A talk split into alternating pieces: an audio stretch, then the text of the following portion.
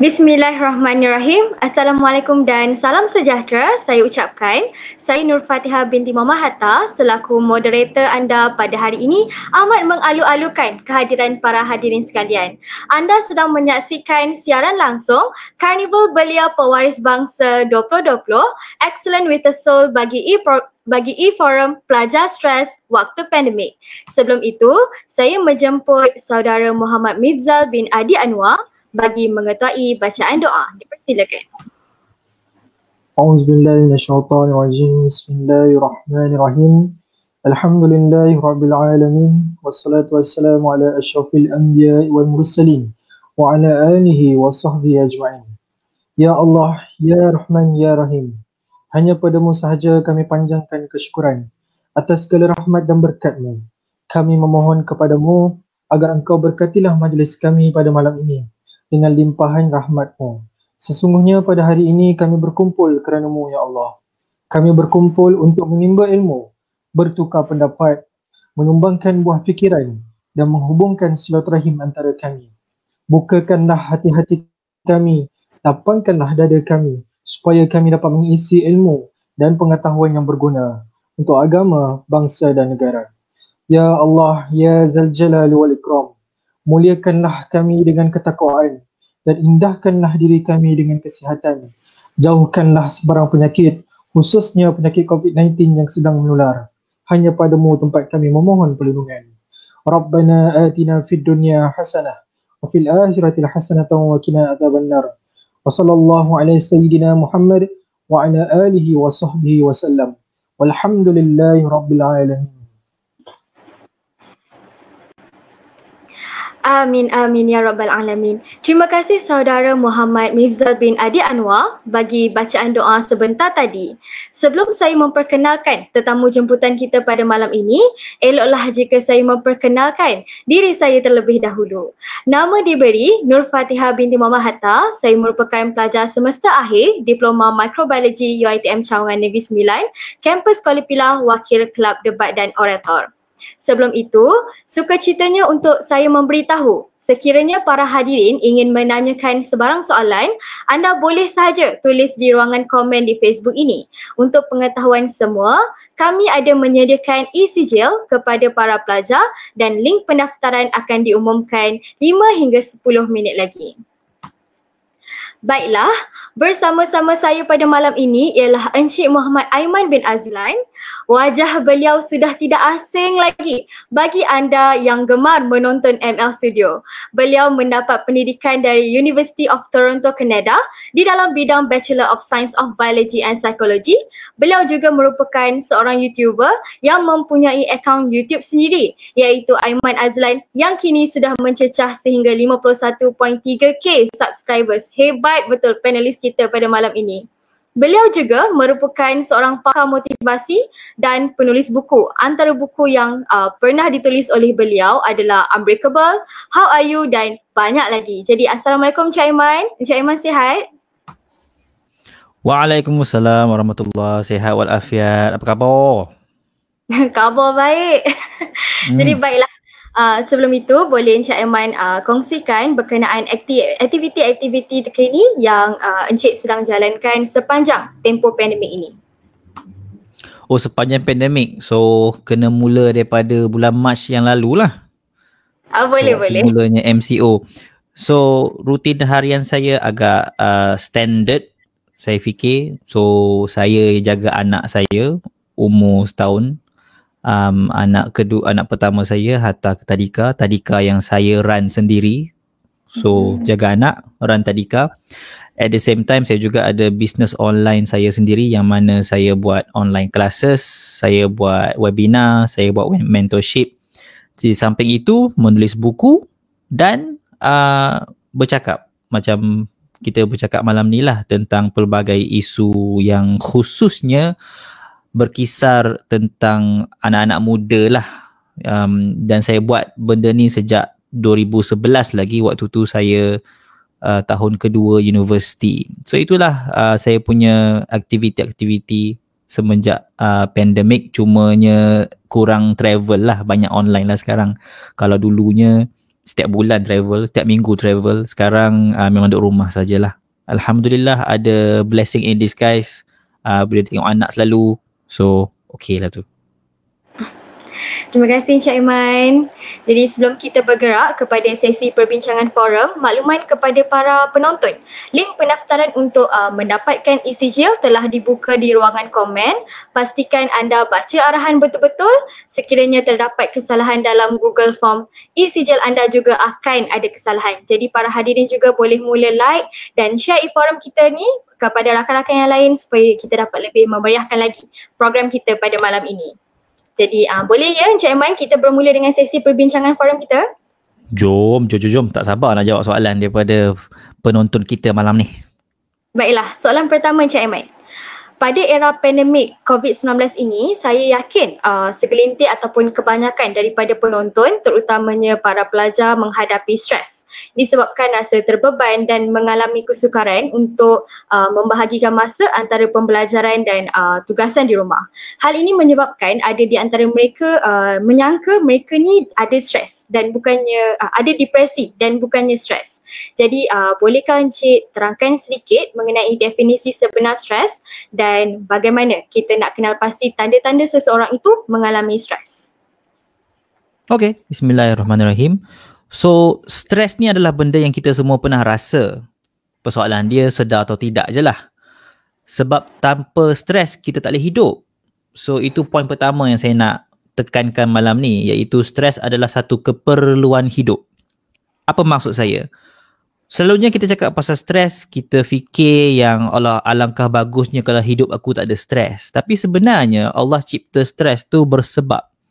Disebabkan kita boleh rasa stres, kita boleh bertindak dan kita boleh bertindak untuk perbaiki hidup, kita bertindak untuk nak menyelamatkan nyawa, kita bertindak untuk nak respon kepada sesuatu perkara yang perlukan respon. Sebagai contoh, katakanlah kita jalan-jalan dekat taman kita, tiba-tiba datang seekor anjing liar kejar kita disebabkan kita boleh rasa stres yang berpunca daripada anjing tu datang kejar kita, kita ada respon iaitu kita lari. Disebabkan stres. Kalau kita minta, Ya Allah, alangkah baiknya kehidupan tanpa stres, datang anjing liar nak nak gigit kita tu, kalau tak ada stres, inilah respon kita. Allah, anjing datang, nak gigit aku. Maka kita lah yang mati dulu. So, stres adalah satu keperluan hidup. So itu adalah benda first yang saya nak semua orang faham. Cumanya, hmm. cumanya stres dia ada dua jenis. Dia ada stres yang bagus, dia ada stres yang tak bagus. Okay. Uh, kalau ada pelajar psikologi kat sini, anda mungkin pernah dengar tentang eustress and distress. Eustress, hmm. eja dia E-U-S-T-R-E-S-S. Distress, eja dia D-I-S-T-R-E-S-S. Distress. So eustress adalah stres positif yang contoh saya bagi tahu tadi lah kalau anjing datang kerja kita lari itu positif sebab stres macam tu dia menyebabkan kita boleh preserve nyawa kita, preserve keselamatan kita. Tapi stres negatif ni pula adalah apabila cara saya suka nak explain adalah apabila kita rasa stres tu datang tapi anjing tu sebenarnya tak ada. Macam hmm. tadi contoh saya bagi tahu anjing tu ada dia datang, hmm. kita nampak. Dia datang nak kejar kita, nak nak gigit kita. Hmm. Tapi stres yang negatif ni adalah bila mana kita rasa benda tu, rasa yang sama, tapi anjing tu tak ada. So imagine kita rasa macam kita kita stres, kita perlu bertindak, kita perlu respon tapi tang mana anjingnya? Tak ada. Saya bagi contoh. Pelajar mungkin stres sekarang sebab dia fikir disebabkan uh, kena belajar online, dia tak boleh nak follow, dia tak boleh nak cope mungkin sebab masalah internet, masalah dia slow learner, masalah ada family issue di rumah. So dia tak boleh nak follow dengan kelas-kelas online. So dia fikir alamak kalau aku fail semester ni habislah nanti tak dapat kerja. And then bila tak dapat kerja, habislah nanti macam mana aku nak kahwin. Bila aku tak tak kahwin, macam mana pula aku nak aku nak sara hidup aku, macam mana pula aku nak bahagia. So nampak tak dia datang, dia datang, dia datang. Tapi sebenarnya itu adalah imajinasi kita yang mereka cipta seekor anjing yang tidak wujud. Kita duk what if, what if, what if, what if, what if. So benda tu bila ia compound, dia berlapik-lapik atas minda kita, dalam minda kita, itu yang akan menyebabkan rasa stres tu unbearable. Tak boleh nak tahan. Dan itu boleh, you know, explode jadi benda lain lah pula. So ia memang bermula daripada stres. Tapi seperti mana saya cakap tadi, stres ni bukannya benda yang jahat. Stres ni benda keperluan. Cuma bila kita tak reti nak manage stres, dia boleh jatuh kepada benda-benda yang lebih teruk seperti depression, anxiety and so on. Tapi kita tak boleh nak kata, alamak aku depressed. Terus, immediately. Untuk nak dapatkan pengesahan, perlukan diagnosis daripada seorang pakar. Saya bukan pakar eh perlukan diagnosis seorang pakar seperti seorang psikiatris, seorang psikologis. So mereka ni yang boleh um, bagikan kita diagnosis lah. So dia ada kriteria dia depression tu kriteria dia apa untuk nak kata okay you ada depression. Bukannya you ada stress. Okay. So hmm. untuk nak kita nak capai tahap penyakit itu perlu seorang pakar untuk bagi diagnosis. Satu contoh mudah lah. Gula. Hmm. Dalam darah kita ada gula dan kita, kita tahu ada paras gula yang okey, ada paras gula tak okey. Hmm. Bila paras gula tu tinggi, okey, dia bagi kita red flag supaya kita berhati-hati. Hmm. Tapi tak semestinya kita ada diabetes. Faham tak? Dia uh-huh. just paras gula tu tinggi. So you kena hati-hati. Ibarat macam okay, you dah stress tinggi sekarang, you kena hati-hati. Tapi kalau tidak berhati-hati, tidak belajar skill yang betul untuk manage gula tersebut, tidak belajar, tidak ubah lifestyle untuk manage gula tersebut, maka gula boleh itu boleh jadi tinggi sampai ke tahap diabetes. Ah, ha, bila capai tahap diabetes tu, kena jumpa doktor, kena makan ubat, kena ikut nasihat doktor, kena ikut regimen yang doktor bagi. Sama juga macam isu uh, penyakit minda, dia sama je. Dia ada paras stres yang okey, paras stres tak okey. Kalau kita boleh manage seperti mana kita manage paras gula dalam darah, kita tak akan dapat penyakit tu. Tapi kalau kita tak boleh manage, dia akan boleh naik sampai ke tahap penyakit seperti depression, anxiety and so on. So, itu adalah uh, a very brief overview tentang macam mana nak faham aku ni stress ke depressed. Kalau tak sure, kalau rasa macam 50-50 ke kalau rasa macam eh aku ni stress ke depressed ke anxious ke maka cara terbaik yang saya sarankan adalah jumpa kaunselor so di setiap universiti sebab saya tahu ramai yang melihat sedang mendengar ni pelajar di setiap universiti setiap college setiap sekolah sepatutnya ada kaunselor so jumpa kaunselor tu uh, cuba cuba dapatkan dapatkan uh, nasihat daripadanya adakah keadaan saya ni perlukan seorang psikiatris ataupun counselling pun dah cukup dah. So mm-hmm. itu saranan saya lah kalau you tak sure. Tapi saya just nak you faham that concept of stress, depression, macam mana nak tahu dan dan apakah peranan stres dalam kehidupan sebenarnya. So itu mukadimah dia lah.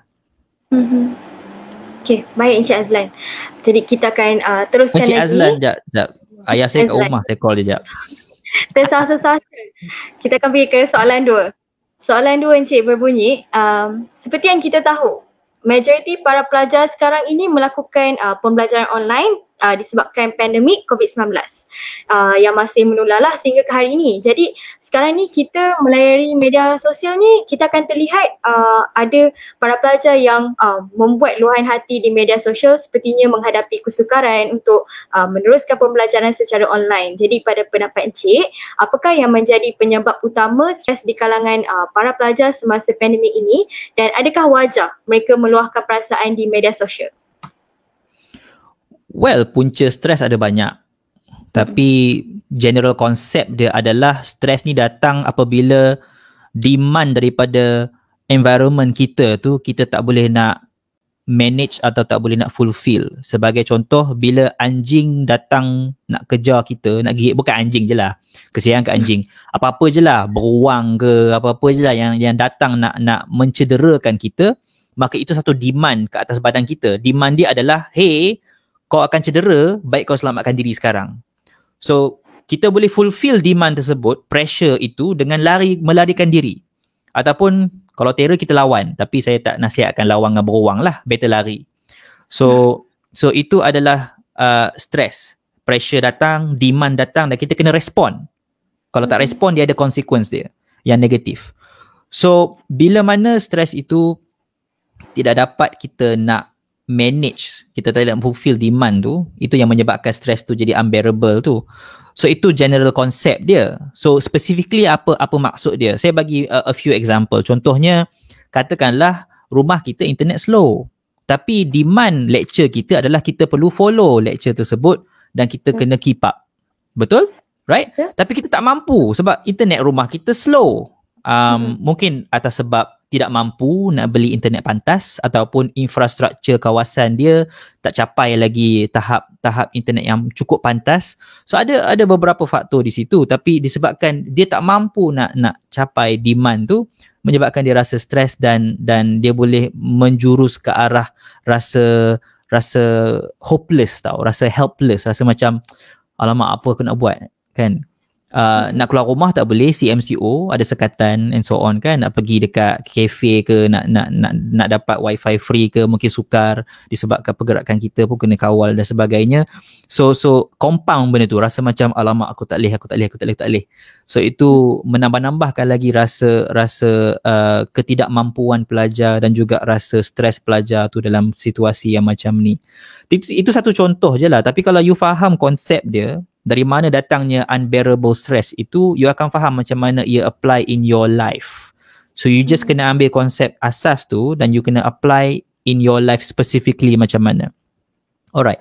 So meluahkan adalah satu bentuk uh, terapi diri sebenarnya. Um, uh, itulah asas counselling kita datang kepada seorang profesional dan kita luahkan Cuma beza counselling adalah luahan kita itu akan dianalisa dengan tersusun oleh seorang kaunselor membantu kita untuk capai solusi. So bukannya luah kosong-kosong kan. Tapi luahan yang kita luahkan itu perlu kita ambil kira beberapa perkara. Satu, luahkan di mana. Okay. Dan dua, luahan kita itu apakah motifnya, apakah end result yang kita nak sebenarnya.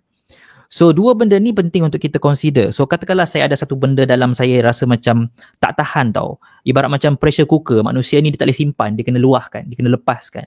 Emosi kita macam tu, masalah kita macam tu, kita memang tidak didesign untuk simpan tau. Kita didesign untuk luahkan. Cumanya kita kena faham luahan kita tu yang macam mana yang appropriate dan yang macam mana yang destruktif. Kita kena faham beza antara dua tu. So kita kena faham di mana kita luahkan. Sebagai contoh, saya katakanlah tak puas hati dengan adik saya. Tak puas hati dengan adik saya ni. Kan? Saya simpan, simpan, simpan, simpan. Eh, Tiba-tiba tak tahan dah. Saya rasa nak luahkan. Luahkan kat mana? Mhm. Saya pergi dekat pasar malam, saya jerit. Adik aku bengong. Okay. Now, is that the right place untuk you luahkan? Cuba fikir. Is that the right No. place untuk you luahkan? Right? Okay, No. itu satu. Mhm. Dua, apa motif you nak luahkan? Okay.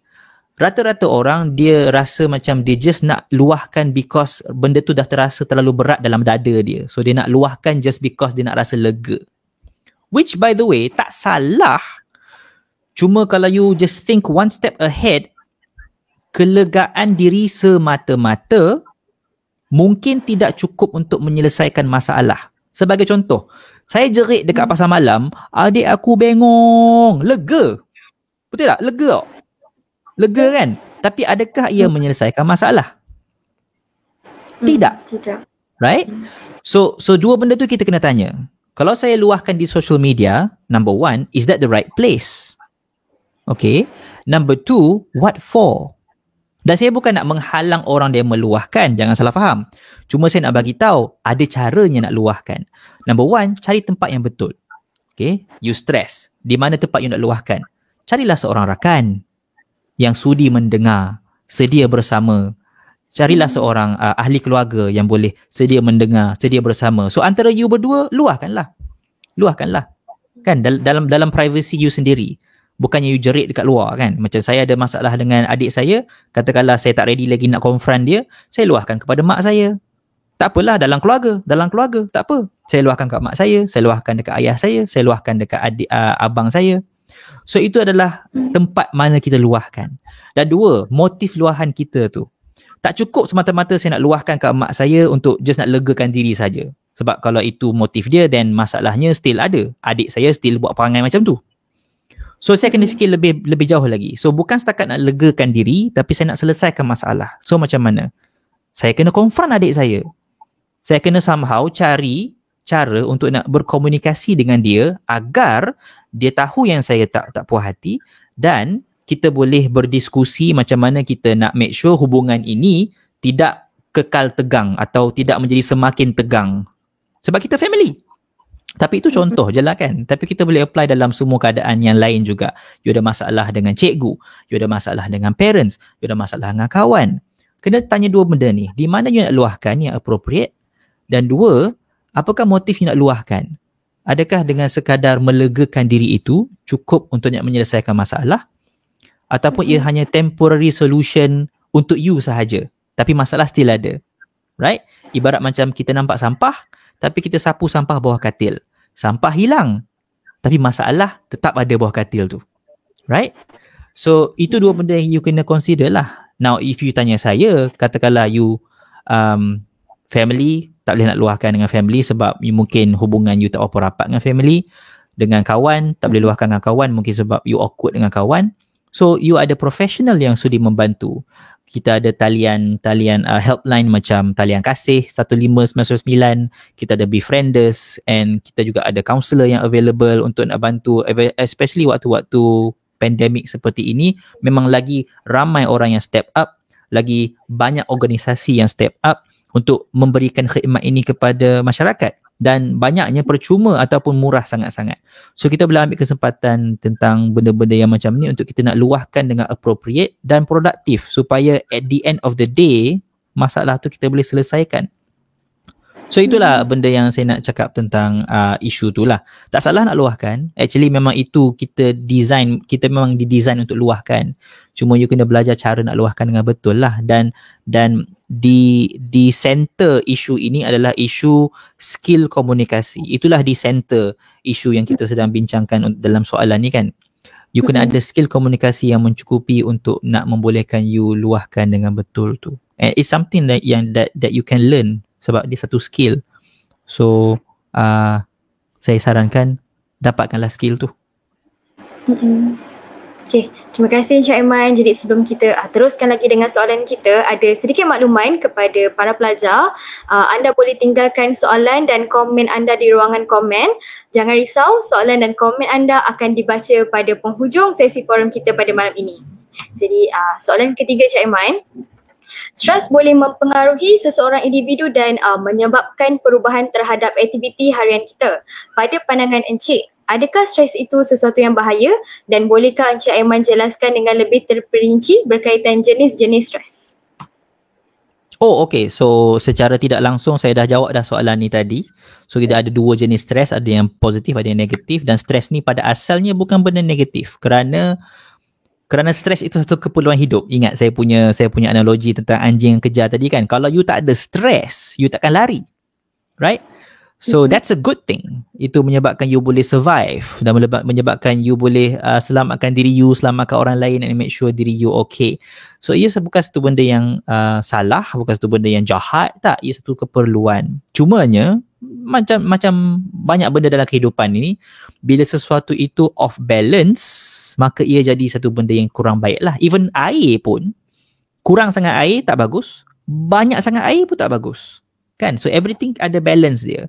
So kuncinya adalah dapatkan keseimbangan itu, maka itu akan uh, membawa kepada kehidupan yang yang yang lebih teratur lah. Tapi perkara ini bukannya mudah.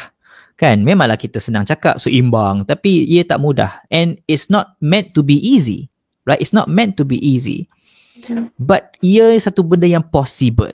Okay, ia satu benda yang possible menerusi um, uh, ilmu yang kita timba, belajar tentang um, asas-asas psikologi manusia mungkin, belajar tentang stress management techniques, belajar tentang uh, dari mana datangnya stres ni, apakah sains dia dan sebagainya. Semuanya ilmu itu available dekat library ada, dekat Google ada. Carilah daripada sumber-sumber yang sahih untuk nak dapatkan ilmu tersebut.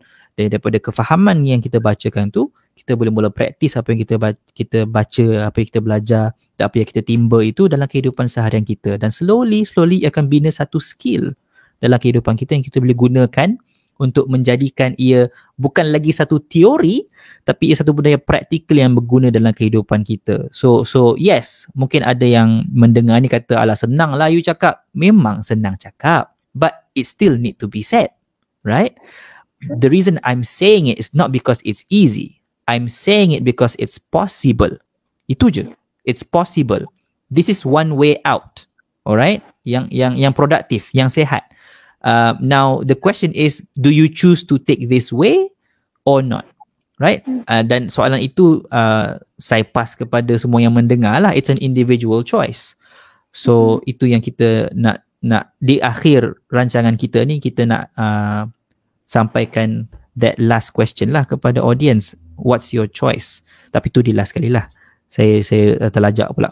So kembali kepada soalan tadi tu itulah dia. Uh, bina skill to overtime. Uh, stress ni bukan bukanlah it's originally neutral je stress ni. Dia just satu keperluan kehidupan. But hmm. it can be negative seperti mana saya cakap tadi bila mana ia tidak di manage dengan betul. That's all. Mm-hmm. baik. Terima kasih Encik Aiman. Soalan seterusnya Kadangkala stres datang daripada perasaan tidak gemar terhadap kelakuan seseorang individu itu atas faktor perbezaan personaliti. Contohnya kalau kita tengah kerja kumpulan, dalam kumpulan tu ada pelajar yang ah, cepat-cepat buat, ada seorang lagi pelajar yang suka buat kerja last minute. Jadi perkara ini menyebabkan tugasan ah, kumpulan itu tertangguh. Apa komen Encik tentang hal ini dan bagaimana cara untuk kita berdepan dengan situasi seperti ini? Hmm. Well, saya rasa ini adalah salah satu beauty of uh, university life. Kenapa saya kata macam tu? Sebab di sinilah you belajar skill. From here, from conflict, from disagreement, from you know discomfort. Daripada situlah you belajar skill yang you perlukan untuk kehidupan. So jangan jangan kita anggap ataupun harap yang bila masuk universiti ataupun di mana-mana sajalah dekat tempat kerja ke apa ke kita harap oh everything smooth saja. Because kalau semuanya smooth, kalau pisau hanya bergeser dengan tempat yang smooth saja, pisau tu takkan tajam. Sama hmm. juga seperti kita, kita perlukan friction tu. So bila kita hadapi konflik dalam dalam kerja berkumpulan kat universiti, which by the way something yang very very common, saya pun hadapi juga. Oh by the way, saya saya saya sekarang pun sedang buat online learning juga uh, buat master part time nak jadi uh, counselor insyaallah doakan so ya yeah, bila ada kerja kumpulan memang akan ada konflik di situ because seperti mana you cakap kita datang daripada background yang berbeza personality berbeza style yang berbeza So di sini apa kita patut buat? Number one, kita bukannya patut kata alangkah bagusnya kalau tim aku ni senang. Tak. Because that's not how life works. Okay. Number two, kita kena fikir, okay, ini team aku. Mm-hmm. what can I do to make this team the best version that it can be? So dalam mana-mana team kena ada leader. It has to be. Kena ada leader. Bila kata kumpulan kumpulan tu kena ada leader. Dan bila ada leader dia kena ada leadership skill.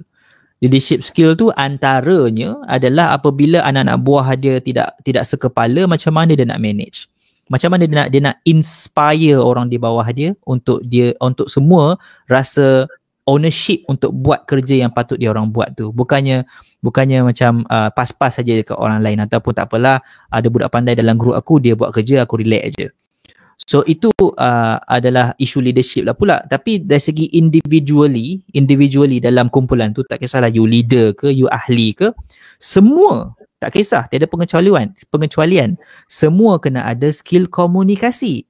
Bila tak hmm. puas hati, maka carilah cara komunikasi yang paling berkesan, paling matang untuk address isu tersebut. Bukannya pendam dalam-dalam, cakap tak apalah, cakap redha je lah. Tapi nanti you luahkan pula kat tempat lain. You luahkan dekat kawan, you luahkan kat social media, you luahkan kat sana kat sini. Tapi you tak confront kepada punca masalah itu right? So so di sinilah saya nampak ia satu peluang. Okay benda satu peluang. Peluang dia apa? Peluang untuk kita belajar skill yang amat penting ini iaitu skill komunikasi. Macam mana kita nak berbincang sebagai dua orang dewasa yang sepatutnya dah matang dah untuk kita boleh bincang tentang masalah ini tak apa perlu ada sebarang uh, keganasan sebarang uh, childish behavior kita patut sudah ada dah that that ataupun bukan patut sudah ada sorry that's the wrong sentence kita sudah boleh mula bina skill itu dalam diri kita pada waktu ini. So instead of seeing it as a as a burden, try to see it as an opportunity. Okay? Sebab um, saya bukan nak bunyi macam orang tua sangat tapi saya nak bagi tahu benda ni akan berlaku banyak dalam kehidupan kita. Kita akan jumpa orang yang tak sekepala dengan kita, kita kita akan jumpa dengan orang yang tidak sehaluan dengan kita. Memang benda tu akan berlaku dan ia adalah memang rencah-rencah kehidupan. Dan tak pelik benda tu mungkin akan berlaku dalam keluarga kita. Right? Dan kalau kita tidak belajar skill macam mana nak manage isu-isu ini then ke mana kita nak lari? Betul. Right? maybe you boleh lari sekarang, right? You fikir tak apalah aku tahan je lah nanti aku grad aku tak jumpa dah mamat ni. Alright, fine. You akan lepas daripada mamat tu. Tapi bila you grad nanti masuk tempat kerja, you jumpa pula orang yang spesies sama dalam tempat kerja you tu. So macam mana? Selagi mana you tak you tak belajar skill itu, selagi itulah you akan lari daripada masalah A tapi you akan lari kepada masalah B yang sama macam masalah A. So learn skills, okay, instead of avoiding problems. Mm-hmm. That's my point. Baik Encik Aiman, terima kasih. Kita teruskan lagi um, tapi sebelum kita teruskan ada sedikit lagi uh, makluman kepada para penonton. Perhatian kepada para penonton, uh, jangan lupa like dan share e-forum kita pada malam ini supaya lebih ramai lagi yang boleh dapat info dan input-input penting daripada uh, panelis kita Encik Aiman pada malam ini. Jadi uh, soalan seterusnya Encik Aiman, setiap permasalahan boleh diatasi jika kita melakukan inisiatif untuk menyelesaikannya dengan cara yang betul. Jadi begitu jugalah dengan stres.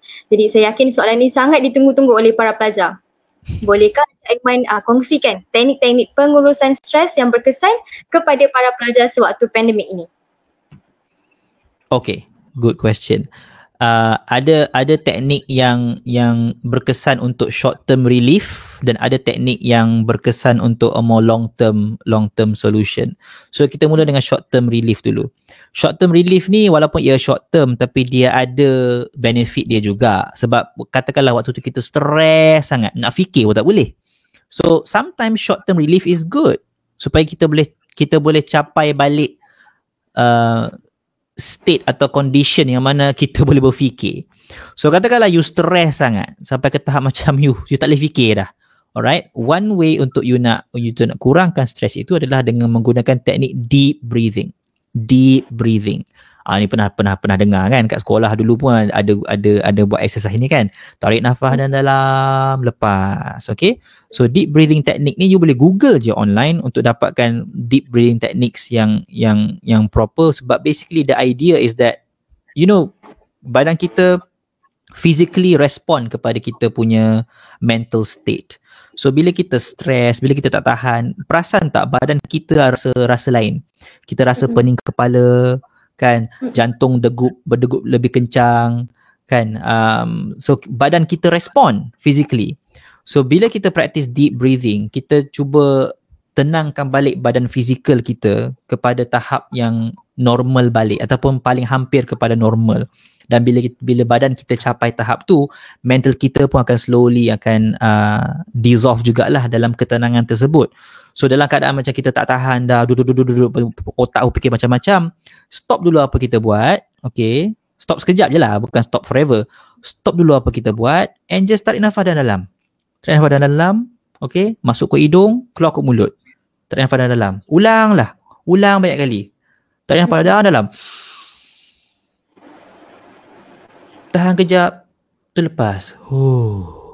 Hmm. Tak lega lagi. Ulang, ulang, ulang, ulang, ulang. Ini temporary relief sampai kita capai ke tahap yang macam macam kita rasa loose sikit. Okay? Sebab stres ini adalah ketegangan. So kita rasa loose sikit. Itu satu cara. Satu lagi cara yang saya belajar dekat universiti dulu adalah dipanggil uh, Allahumma salli Muhammad. Um, progressive muscle relaxation. Ah, PMR. progressive muscle relaxation, PMR. Uh, cara dia uh, dia sama juga konsep dia kita nak releasekan ketegangan. Okey sebab stres tu adalah ketegangan kita nak releasekan ketegangan tu. Satu cara deep breathing silalah practice. Bila mana you rasa macam tegang sangat stop kejap. Okey letak ke tepi kejap. Ambil 5 minit just bernafas je. Alright. Uh, progressive muscle relaxation ni um, elok dibuat sebelum tidur. Uh, sebelum tidur sedaplah Uh, tapi kalau tak nak buat sebelum tidur pun tak apa, waktu duduk macam ni pun boleh buat juga. Cara dia adalah kita keraskan otot kita, tahan sekejap, and then kita lepaskan ketegangan otot tu. Contohnya macam kalau saya buat kat tangan ni kan, sebab senang nak tunjuk kat kamera. So, hmm. saya keraskan tangan saya, keraskan tangan saya, okay, dan hold. Okay, dan hold. Inilah stres tau. Inilah hmm. stres. Kan? Rasa tak? Rasa tak? Rasa tegang tak? Okay, hold. And then release slow-slow. Physically you rasa tak ketegangan ketegangan tu macam cair hilang. Betul. Alright. So so ulang benda yang sama tapi kepada keseluruhan badan. So mula kat atas kepala ni turun ke bawah bahu, lengan, perut, punggung, kaki sampai ke bawah basically keraskan macam kepala keraskan dia akan nampak lawak sikit lah mm-hmm. lepas ha.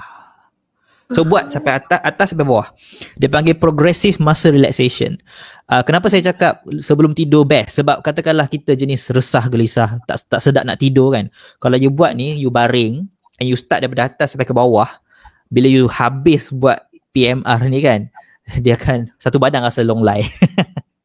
satu hmm. badan rasa rasa lembek. So dia senang sikit lah nak tidur. Okay, itu adalah dua contoh short term relief. Kenapa saya panggil short term relief? Sebab dia dia menyebabkan badan kita tenang tapi dia tak tackle akar problem stress tu. So kita bergerak kepada long term relief. Long term relief ni adalah apabila kita hanya boleh buat long term relief bila kita capai short term relief. Maksudnya badan kena tenang, otak kena tenang, waktu tu lah baru barulah kita boleh buat long term relief ni. Long term relief ni cara dia adalah number one, you kena sedar cakna apa yang bermain di fikiran pada waktu ketegangan itu. Mm-hmm. Alright? Kena aware, self awareness kena ada. Dan um, ini bagus kalau uh, kita ada pen dan paper, kita tulis. Alright? Katakanlah waktu you stress tu, you fikir uh, habislah aku tak boleh nak follow kelas ni nanti aku fail semester ni mak pak aku akan marah dekat aku. Tulis tulis tulis. Apa you fikir tu? Tulis tulis tulis tulis tulis tulis. So benefit of menulis um, dah banyak dah uh, kajian dibuat tentang benefit menulis ni. Journaling diary menulis menulis pemikiran kita ni benefit dia adalah benda abstract tu dia jadi konkret tapi kalau benda abstract tu kekal abstract dia akan datang dan dia akan pergi kita akan lupa. Tapi efek dia kekal pernah tak you ada idea tapi sebab you lupa tulis idea tu hilang mm, betul kan mm. tapi you rasa lagi macam sama juga mm. kalau kalau kalau you ada memori yang menyakitkan uh, mm. you mungkin tak sedar dah memori tu ada tapi kesakitan tu still ada betul. right so menulis dokumentkan apa yang berlaku di dalam minda kita ni beneficial untuk kita nak ada self awareness untuk kita nak tahu oh ini disebabkan aku fikir macam ni aku rasa macam ni. Okay itu step number one. Step number two adalah bila you dah tulis dah pemikiran yang mengganggu diri you tu yang menjadi punca stres tu di situlah you boleh uh, mula unpack mula tackle uh, pemikiran tu apa yang tak kena dengan pemikiran tu.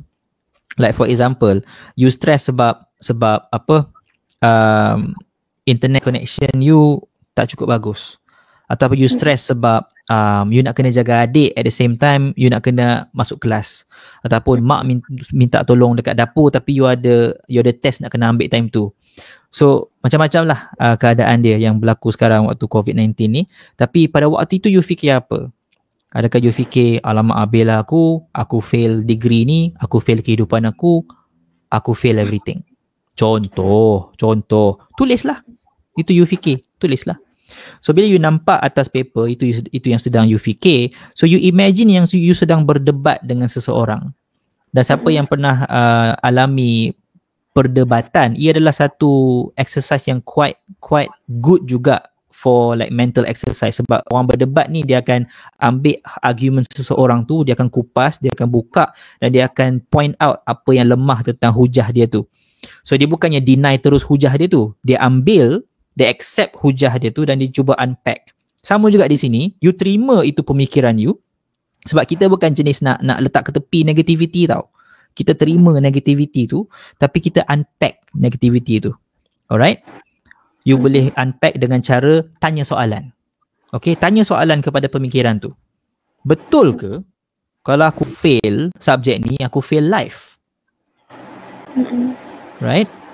So you tanya soalan, tanya soalan. You you macam tanya dia ibaratnya tengah tengah nak berdebat dengan dia. Betul ke? Siapa kata? Apa logiknya ni? You fail satu subjek, you fail life? Mm-mm. So so you unpack unpack unpack sampai you nampak yang actually pemikiran ni tak masuk akal. Tapi itu yang you fikir. And then once you nampak sebenarnya pemikiran ni tak masuk akal plus tak beneficial pun you dah boleh mula construct pemikiran yang lebih realistik, yang lebih menggambarkan reality. Contoh, yes, ada kemungkinan aku akan fail subjek ni sebab internet aku slow, aku tak boleh keep up, aku pula slow learner, aku kena tanya soalan banyak tapi profesor ataupun lecturer tak available untuk tanya soalan banyak sebab dia orang pun stress juga. So, ada kemungkinan aku tak boleh nak perform dengan uh, subjek ni. Tapi aku still try yang terbaik. Tapi ada kemungkinan aku tak boleh perform. Now, katakanlah aku fail subjek ni, aku takkan fail kehidupan. Aku just fail subjek ni je.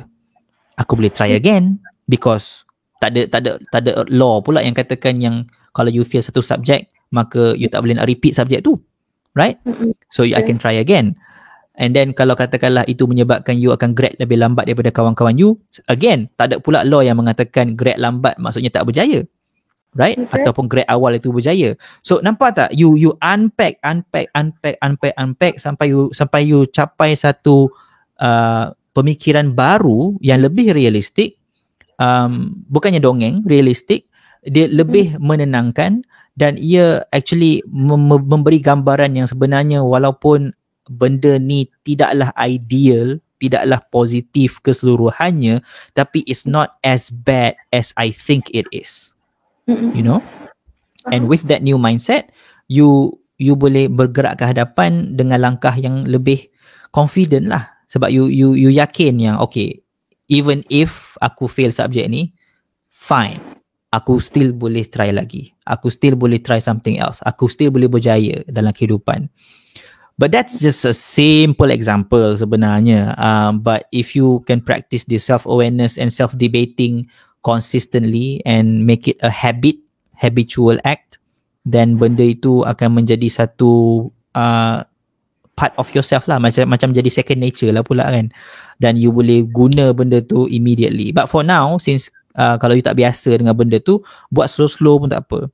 Tulis Mm-mm. apa you sedang fikir, cuba berdebat dengan pemikiran tu, cuba rungkai argument hujah pemikiran tu, cuba kupas ia habis-habisan, cuba lihat apa kelemahan-kelemahan pemikiran yang macam tu dan dan cuba bina pula pemikiran yang lebih realistik dan lebih lebih uh, menenangkan. Menenangkan. Bukannya kita nak mencipta fantasi, tak. Kita cipta pemikiran baru yang menepati realiti. Uh, dan dia bukannya benda yang apa doom and gloom uh, dan absolute. Because dalam kehidupan ni dia bukannya uh, either A or B tau. Macam sama ada you berjaya SPM ataupun you terus fail kehidupan. Dia bukan dia, dia- that's that's too extreme. Terus A atau B dalam kehidupan ni dia banyak ada options in between tau. Dia, dia macam ada color-color dia antara dua color tu. So kita kena cuba lihat benda-benda tu lah. Supaya kita Mm-mm. boleh uh, berhadapan dengan kehidupan ni especially waktu sekarang waktu pandemik ni dengan mindset yang lebih jitu lah. Bukannya mindset hitam putih yang memikirkan kalau aku feel sekarang aku feel forever. Which is not the case which is not the case. Uh, but it takes practice. Um, cuma again saya bukan cakap tu because it's easy saya cakap tu because it is possible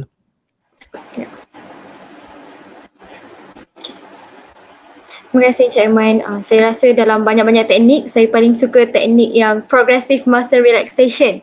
Memang betul-betul Hmm. dia saya cuba buat rasa um, dia punya terlerai ketegangan tu. Walaupun cuba kat tangan je. Ya, baiklah kita teruskan lagi uh, soalan kita. Uh, soalan seterusnya. Setiap pelajar menghadapi suasana yang berbeza-beza semasa pembelajaran ODL pada era pandemik ini. Ada di antara mereka yang selesa saja belajar di rumah sebab ada kemudahan yang lengkap, bilik sendiri, internet yang laju dan sebagainya. Ada juga pelajar yang uh, terpaksa menghadapi masalah seperti tiada ruang privasi untuk melakukan pembelajaran online, mempunyai internet yang lemah, terpaksa pula berkongsi laptop dengan adik-beradik dan sebagainya. Jadi bolehkah uh, Encik Aiman berikan sedikit kata-kata motivasi kepada pelajar yang menghadapi masalah seperti ini? Hmm. Silakan Okay, this is a very important question. Uh, well, actually, isu-isu yang you senaraikan tu setiap satunya adalah isu-isu yang berbeza. Um, tapi kalau saya boleh nak nak berikan general guideline, um, it is as follows lah. Number one, don't keep your problem to yourself. Jangan pendam masalah you tu kepada diri sendiri. Jangan fikir, alah, masalah ni macam remeh je. Kalau aku luahkan, ada orang lagi teruk masalah daripada aku. Jangan.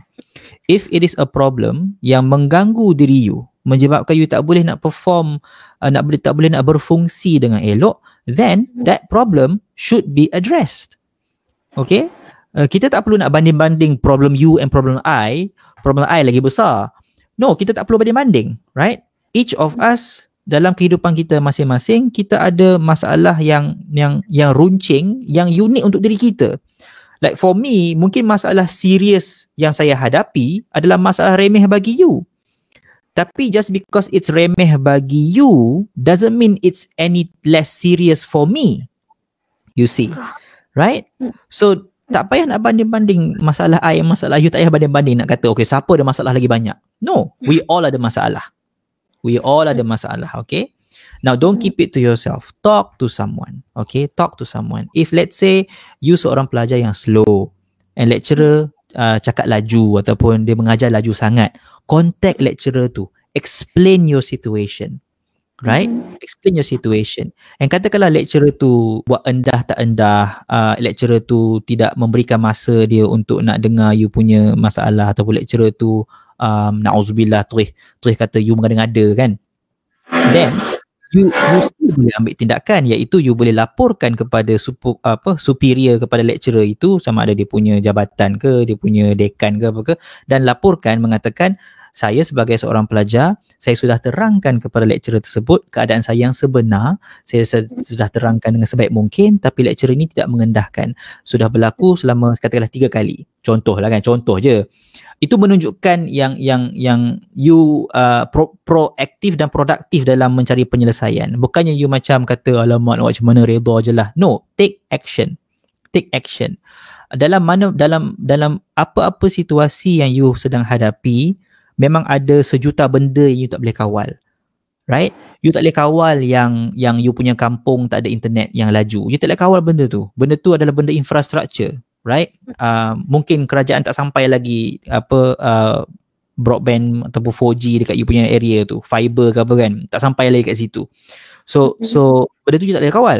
Tapi apa you boleh kawal adalah apa tindakan yang you buat Okay, mungkin you buat surat ya- rayuan yang rasmi untuk mengatakan ini you punya condition, minta bantuan untuk untuk nak untuk nak berikan uh, a, a form of relief untuk you punya situation dan sebagainya. So take that kind of proactive and productive action. Okay, itu just general guideline. Okay, general guideline. Jangan simpan masalah tu sorang-sorang dan cari solusi yang yang matang um, dalam setiap individual situation tu lah. Sebab masalah yang you senaraikan tu banyak. Bukannya benda sama tau. Dia benda yang lain-lain. Tapi guideline dia sama lah. Iaitu jangan simpan sorang-sorang. Communicate. Communicate. Belajar skill komunikasi tu. Dan dan think solution. Don't don't think jangan terlalu fokus kepada masalah sampaikan you lupa nak cari solusi kepada masalah itu. Dan dan saya cakap itu uh, dengan dengan dengan kesedaran bahawa memang ada orang yang genuinely dalam kesusahan yang teramat sekarang. So saya bukannya bercakap uh, guideline ni macam nak kata uh, alah you boleh je nak nak selesaikan masalah ni esok. Tak tak tak tak tak. Um, ia adalah satu guideline untuk nak mencari jalan keluar. Tapi jalan keluar tu mungkin takkan berlaku esok. Uh, mungkin ia bukan jalan yang yang yang sudah terbina pun. Mungkin kita kena bina jalan tu. Right? So ia Hmm. mungkin makan masa ia mungkin makan tenaga dia mungkin akan menjadi satu um, uh, perjuangan lah bagi you untuk nak make sure solusi itu um, terjadi but again uh, saya bukan cakap semua benda ni pasal ianya mudah tapi saya cakap semua benda ni pasal pasal ianya possible itu je Mm-mm. Okey, baik Encik Iman. Terima kasih. Jadi uh, selesai sudahlah kita dalam uh, perbincangan forum. Jadi makluman tambahan kepada para pelajar, link pendaftaran untuk mendapatkan ECJ akan ditutup sebentar sahaja lagi. Jadi uh, bolehlah dapatkan link tersebut di ruangan komen. Pastikan lagi sekali baca arahan betul-betul. Sekiranya terdapat kesalahan dalam Google Form, jadi ECJ anda juga akan ada kesalahan. Jadi uh, bolehlah kita teruskan uh, sesi yang paling ditunggu-tunggu oleh Rio bahagian komen Facebook ni. Uh, sesi soalan bersama penonton. Jadi kita akan teruskan e-forum kita pada malam ini dengan uh, mengupas soalan-soalan dan komen-komen daripada para penonton. Jadi para penonton bolehlah uh, teruskan tinggalkan uh, soalan-soalan anda di ruangan komen di ruangan komen Facebook. Jadi soalan pertama daripada saudari Scarpilana. Uh, saya ada rakan-rakan yang hanya tahu, hanya nak tahu apa masalah saya, bukan untuk mendengar masalah saya. Saya dah serik nak bagi tahu apa-apa masalah masalah saya pada rakan-rakan. Saya lebih rela pendam. Hmm. Silakan Cik Iman. Hmm. Okay. Uh, thank you. Thank you. Uh, it's a real problem. It's a real issue, and your pain is understandable. Okay. Uh, sakit yang you rasa di dalam itu is not it's not remeh dan it's something yang kita kena pay attention to lah. So dia orang nak tahu masalah you tapi dia orang tak nak dengar masalah you. So di sini saya nampak satu kemungkinan adalah you have to explain to them what your needs are. You kena communicate kepada mereka, komunikasikan kepada mereka apakah keperluan emosi yang you perlukan. Again, saya tak tahu detail dia, tapi mungkin kawan you kawan you tu rasa yang dia dah dengar dah. Tapi you tak rasa dia dengar. Nampak tak? Okay. Hmm. Kalau saya tanya kawan you kan, kawan you kata, "Eh, aku dah dengar lah masalah dia, aku dah dengar dah." Tapi you tak Hmm. rasa didengari. You see? Mm-mm. So di situ ada disconnect. Right. Seorang rasa macam, eh aku dah dengar dah. Tapi seorang lain rasa macam, tak, you tak, you tak dengar pun kat aku. Benda ni common dalam dalam dalam masalah relationship tau. Bila bila communication tu tak sampai. Right? Communication tak sampai dan dan dia punya faktor-faktor dia antaranya adalah kurangnya skill komunikasi, kurangnya apa ta'aruf meaning kita tak faham each other, kurangnya kesabaran untuk nak capai tahap kefahaman tu because bila kita nak memahami seseorang kita kena faham it takes time right it takes time bukannya nak kata kita kita apa tulis biodata kat atas kertas pas-pas lepas tu terus you kata oh aku dah kenal kat you. Tak you tak kenal seseorang tu unless you you like be be in the relationship and then you you experience individu ini uh, day in and day out barulah you nampak betul-betul dia tu macam mana.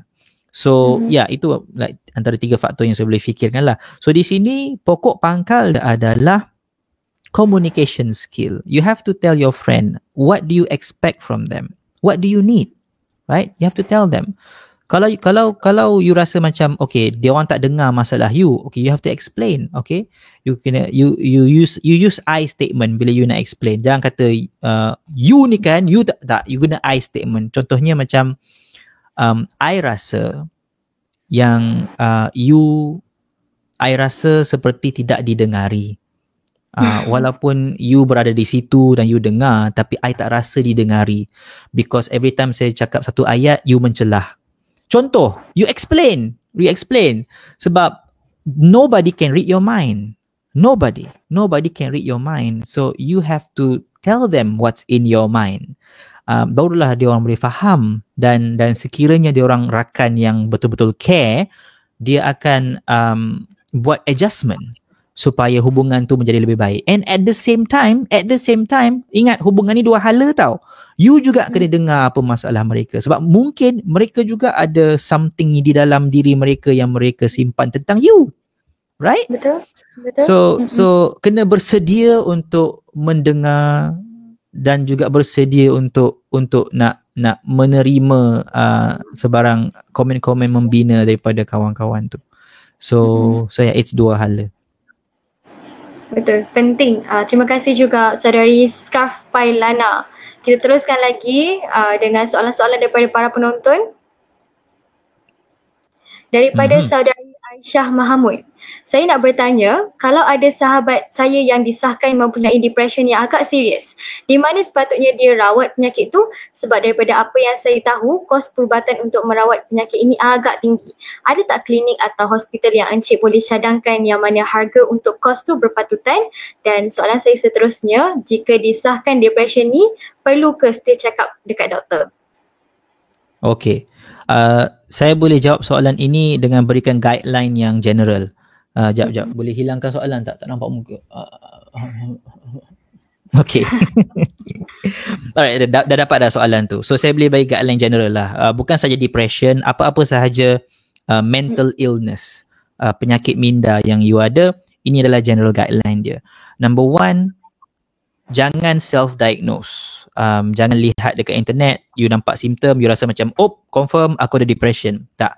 Kalau you rasa macam something wrong, and and you rasa macam uh, lari daripada normal lah maksudnya this is not you yang biasa um, hmm.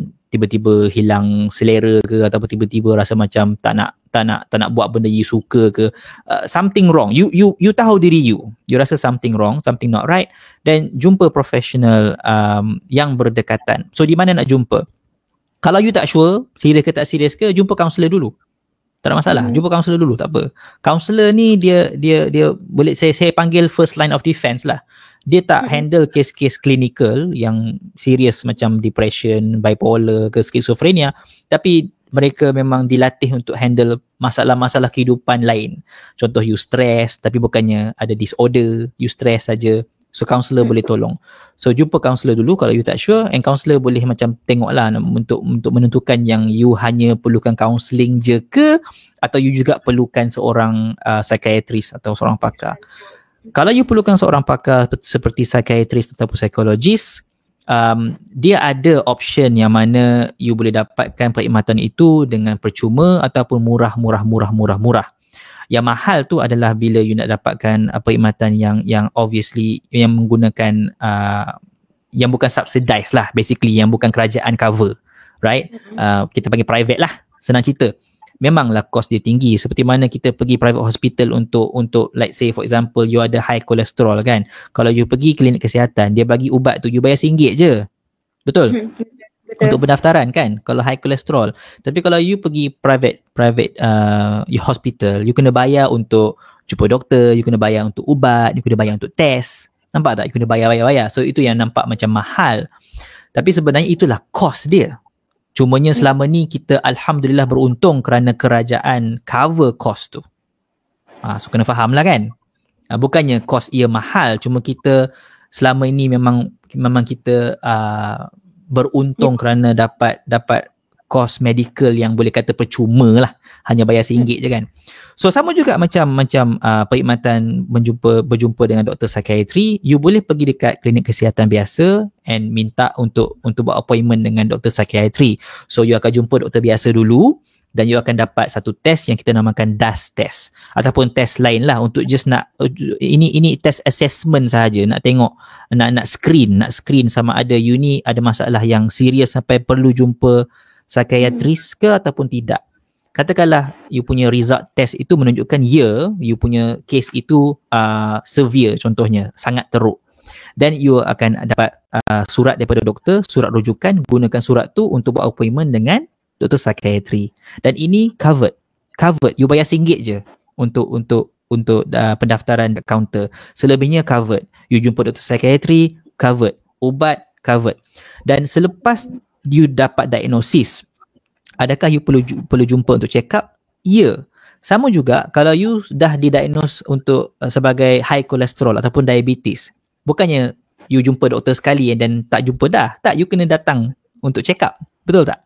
You kena hmm. uh, doktor nak check macam mana paras gula dah turun ke belum? Oh you punya lifestyle uh, masih sama ke? Ataupun ada perubahan? So check up itu penting untuk nak make sure you punya treatment itu um, progress dia adalah progress yang kita nak. Okay kita nak masalah tu menurun. Dan insyaallah akan akan akan uh, uh, fully treated lah at the end of it. So kena follow treatment plan yang doktor telah telah uh, uh, plan untuk you lah. Cumanya saya nak tambah satu dekat sini dan ini yang saya nampak tidak tidak uh, well practice in Malaysia. Mungkin sebab saya belajar psikologi di Kanada, negara barat. So di Kanada, um, cikgu saya, cara cikgu saya ajar adalah ubat itu bukan solusi dia. Ubat itu sebab ramai orang dia macam uh, dapat ubat daripada doktor psikiatri, maka ubat and then tu je treatment dia ubat itu uh, adalah untuk nak kawal you punya mood okay? Untuk make sure yang make sure like you boleh at least you boleh berfikir lah nak kawal you punya mood tu. Tapi ia ti, ubat tu tidak address whatever problem that you have inside. Faham mm-hmm. tak like uh-huh. like di mana datangnya depression tu dia tak address. Ubat tu hanya bagi you stable je okay? So on top of ubat you kena ada therapy Okay, you can ada talk therapy. Dan talk therapy ni you boleh dapat daripada seorang psikologis atau at least dapat daripada seorang counselor sebab di Malaysia tak ramai psikologis so itu satu hakikat yang kita kena kita kena hadapi. So kepada mereka yang berminat nak menceburi bidang psikologi saya sarankanlah you jadi clinical psychologist sebab kita tak ramai. Um, so hmm. demand tu ada. Walaupun orang kata posisi posisi kerja tak ada demand tu ada. That's the that's the main thing. Demand tu ada daripada masyarakat. Okay? Kerja tu tak apa. Kita kebina kemudian. Tapi demand tu ada. Anyway so teruskan makan ubat itu supaya you punya mood stable dan teruskan buat terapi dengan seorang seorang kaunselor atau seorang psikologis supaya you boleh cari gali apa punca masalah sebenarnya. Childhood trauma ke? Ada accident yang berlaku ke? Ataupun ada sebarang uh, apa uh, pernah kena bully ke there's, there's so many things yang yang kita boleh uh, dapat cari gali dengan hmm. dengan bantuan seorang uh, ahli terapis lah. So dua benda tu bergabung dia akan menyebabkan you dapat treatment yang proper lah yang holistic lah. Uh, and in the end insyaallah um, you follow that treatment tu you akan dapat um, insyaallah become uh, fully functional again lah. Uh, that's the hope. That's the hope So itu very general guideline untuk sebarang mental illness. Obviously, not all mental illness are created equally. So ada mental illness yang perlukan uh, lebih rigorous like medication ke apa ke. Uh, contohnya medi- contohnya uh, kalau you ada um, uh, actually ini ini topik lain lah. So saya nak stop. Takut takut menerewang panjang sangat. Kita fokus stress saja. Okay. Uh, saya stop kat situ je. So itu adalah general guideline dia. Okay? General guideline dia. Um, kalau you pergi private memang mahal tapi bukan sebab mahal sebab itulah cost dia itulah mm-hmm. cost dia cost operation cost testing cost nak bayar gaji orang yang buat kerja tu itu cost dia cuma selama ni kita menikmati uh, um, uh, nikmat yang kerajaan cover cost tu untuk untuk uh, hospital kerajaan so Alhamdulillah, Alhamdulillah. Itu je lah yang kita patut kata. Dan kita gunakan sistem tu sebaik mungkin. Cuma ialah bila kita kata um, hospital kerajaan, you kena faham ramai orang guna sebab tak ramai orang tak semua orang mampu untuk bayar so you kena faham yang mungkin waiting time tu lama so mm-hmm. itu adalah uh, isu yang yang real and uh, insyaallah kita, kita memang uh, in the background kita cuba nak address isu ni. Macam contohnya saya ada 10 year plan yang saya nak buka satu center counselling yang harga dia berpatutan.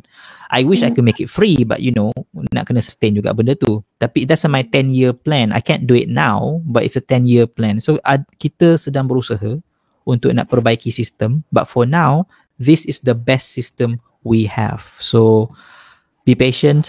Um you know I invite you to to be with us in the in the fight so that you know stigma tu uh, menurun dan sistem ni dapat diperbaiki from time to time. Mm-hmm.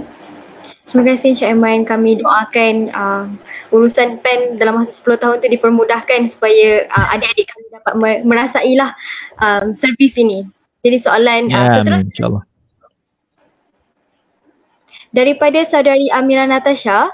Assalamualaikum. Saya nak bertanya, apa yang perlu saya lakukan apabila rakan saya yang telah disahkan ada anxiety disorder? Saya tak pasti how to comfort comfort them or what to do when they tell me. I want to make them feel better but I'm not sure how. Thank you. Very good question.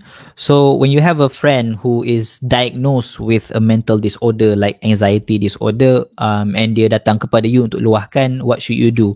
Number one, don't feel like you have to have an answer. Okay?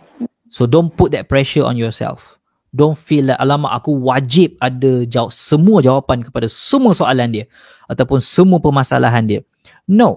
No, that's not possible. Kan? But what is possible, however, is for you to be available emotionally. That's possible. You cannot have all the answers, but you can be there. You know, you can be available, right? And you can you can be honest with your friend. It's fine. Be honest, right? You can say things like, "I I don't have the answer, but I'm here for you." Right? Yeah. Um, you want to tell me your issues? I'm here for you. I will, I will listen. You can cry on my shoulders even though I don't have the answer for you, but I'm here for you.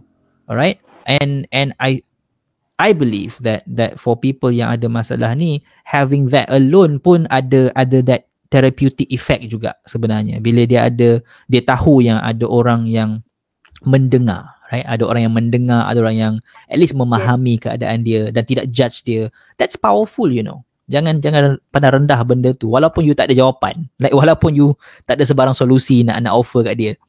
Hmm. And so that's one thing. And the second thing adalah galakkan dia untuk untuk untuk terus berjumpa dengan pakar. So selepas dia dah kena diagnosis tu, um, hopefully dia ada treatment plan. Okay, dia ada appointment untuk jumpa psychiatrist bila, untuk jumpa counselor bila, untuk kalau ada lah. Dan kalau perlu juga jumpa psikologis bila so so you sebagai kawan you boleh bantu dia untuk make sure dia pergi appointment dia right mm-hmm. uh, mm-hmm. i think i think those two things pun dah dah boleh dikatakan bantuan yang agak amat banyak adalah and and beyond that don't don't be too guilty don't be guilty lah about things that you cannot control right yeah. just focus kepada apa you boleh kawal sahaja Uh, you can control yourself, you can control how you treat your friend, but you cannot control your friend's reaction, you cannot control your friend's actions, you cannot control your friend's um uh, apa nama uh, behaviors, but you can mm-hmm. control how you treat your friend. Um, so yeah, focus on what you can control. Itu yang saya ulang banyak kali lah, and this is one of the one of the places where it applies. Mm-hmm.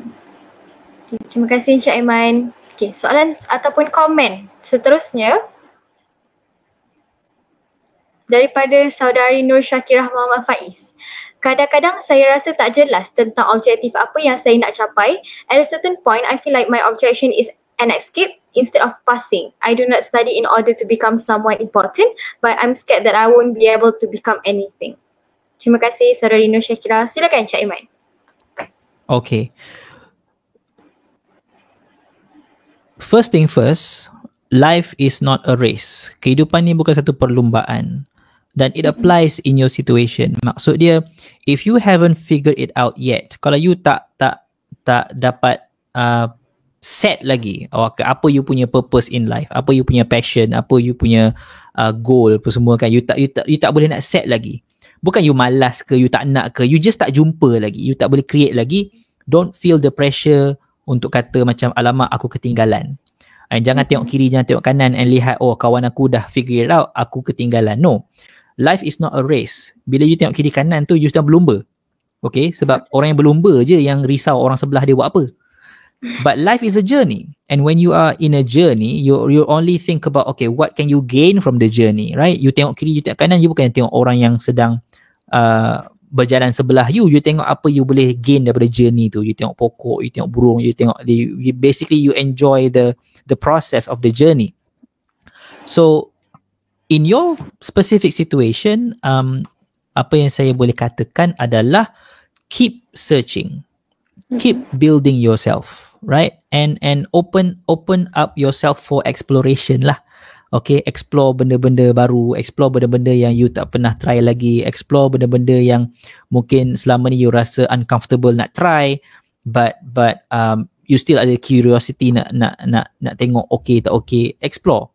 Explore um and right now since kita dalam keadaan uh, CMCO dalam dalam banyak negeri kat Malaysia ni you boleh explore guna internet you boleh explore guna buku you boleh explore um, dengan guna media lah basically untuk explore. It's not ideal. I mean the best way to explore is to travel.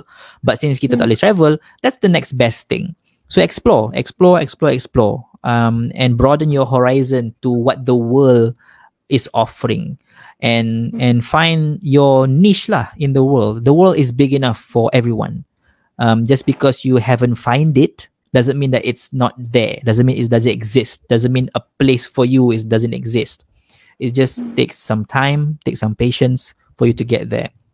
And kalau you katakanlah tak jumpa benda tu kat university, it's okay. University is not life. University is just one corner, tiny, tiny corner of life. Life is bigger than university. So you still continue your journey, continue to to explore and and at the same time be realistic lah. If you need to pay the bills you know um, get a good job even though you don't necessarily enjoy that job but get a good job that you can do get a good job that you can perform well enough and still on the side explore explore explore explore explore until you find that that meaning that you've been searching for lah. And if if the meaning is valuable enough for you right then it's going to be worth the fight um yeah that's all that i can offer you for now Okay. Terima kasih Encik Aiman. Jadi lepas ni kita akan ada uh, komen terakhir daripada para penonton. Silakan. oh Yes, daripada saudara Aiman Main. Sepanjang saya follow Encik Aiman di media sosial, banyak yang saya belajar. Paling penting ialah hidup ini bukan suatu perlombaan. Dari hari pertama saya pegang berpegang pada ayat ini, burden tu dah rasa kurang. Saya mula nampak matlamat hidup, mula nampak apa prioriti hidup saya. Wah, mungkin peminat setia alhamdulillah alhamdulillah itu sajalah saya boleh kata alhamdulillah thank you for for sharing that alhamdulillah keep up keep up the good work Okay, baiklah. Uh, saya rasa terima kasih. Saya rasa itu sahaja uh, bacaan komen dan uh, soalan daripada para penonton di ruangan Facebook. Jadi uh, terima kasih kepada uh, semua para penonton yang memberikan soalan dan komen sebentar tadi. Sebelum kita tamatkan e-forum kita pada malam ini, boleh Encik uh, berikan sedikit harapan ataupun pesanan kepada para penonton yang sedang uh, melihat rancangan kita pada malam ini. um you know keadaan yang kita hadapi sekarang ni memang menyakitkan Betul? but one way untuk kita lihat adalah semua orang sedang sakit sekarang semua tidak ada yang terkecuali daripada Hmm. presiden sampailah makcik kantin semua Betul. orang rasa sakit sekarang ni so i think in that um, experience yang kita kongsikan bersama kita boleh uh, dapat rasakan satu um, feeling of solidarity lah yang we are all in this together basically. Uh, memang masalah kita tak sama like masalah presiden tak sama dengan masalah orang bawah uh, rakyat-rakyat biasa but it's still masalah. It's still masalah. Dan masalah yang datang disebabkan pandemik ini. So walaupun tahun 2020 ni nampak macam uh, gelap je kan tapi one one thing that that I think 2020 gives us that previous years did not is this shared experience yang satu dunia rasa. I mean uh, literally satu dunia rasa. Literally. So so this is something that that um uh amidst the pain, amidst the difficulty that we have, we can find that that shining light that that we all share and that is we are all in this together. And Mhm. um and we should support each other lah because of that and that's i think that's that's the message that i want to end this this uh, session with support each other Okay. Terima kasih Encik Aiman. Saya rasa support each other tu adalah uh, satu elemen yang paling penting. Uh, kalau kita belajar online ni, ada kawan yang tertidur ke kelas pagi, itu ialah elemen yang paling penting lah. Support each other. Uh, boleh tolong ingat-ingatkan kejumpulan dan sebagainya. Jadi ada uh, beberapa perkara yang saya boleh simpulkan daripada e-forum kita pada malam ini. Contohnya uh, bagaimana teknik kita nak uruskan stres, ada banyak teknik yang Encik Aiman dah jelaskan pada kita tadi. Ada deep breathing technique, ada progressive muscle relaxation yang mungkin para penonton boleh cuba dan kepada sesiapa yang tertinggal boleh tengok balik kita punya video live di Facebook ini untuk belajar cara kita untuk uruskan stres dan bagaimana juga uh, ada beberapa jenis-jenis stres yang kita boleh um, kita boleh banding bezakan uh, jenis-jenis stres dan uh, kata-kata daripada Encik Aiman yang uh, saya rasa paling penting ialah sam- ad- adalah komunikasi itu ialah satu perkara yang paling penting untuk sekarang untuk waktu sekarang ini dan yang kedua ialah don't keep your problem to yourself. Tu ialah saya rasa dua perkara yang untuk student inilah uh, untuk you survive dalam online uh, learning, online distance learning ni inilah dua perkara yang you kena uh, terapkan dalam diri you. Jadi um, itulah sahaja yang uh, kami boleh kongsikan kepada anda semua. Terima kasih banyak-banyak uh, diucapkan kepada Encik Aiman Azlan yang sudi meluangkan masa untuk kita semua pada malam ini. Terima kasih juga kepada para penonton, para pensyarah dan para mahasiswa yang setia bersama kita daripada awal hingga ke hujung majlis. Tidak lupa juga kepada pihak penganjur uh, UiTM Jawatan Kuasa Perwakilan Kolej UiTM Cawangan Negeri Sembilan, Kampus Kuala Pilah. Terima kasih kerana sudah bertungkus lumus menjayakan uh, program kita pada malam ini. Jadi dengan ini uh, saya Nur Fatihah binti Muhammad Hatta uh, mengundurkan diri. Jaga diri, selamat malam dan Assalamualaikum.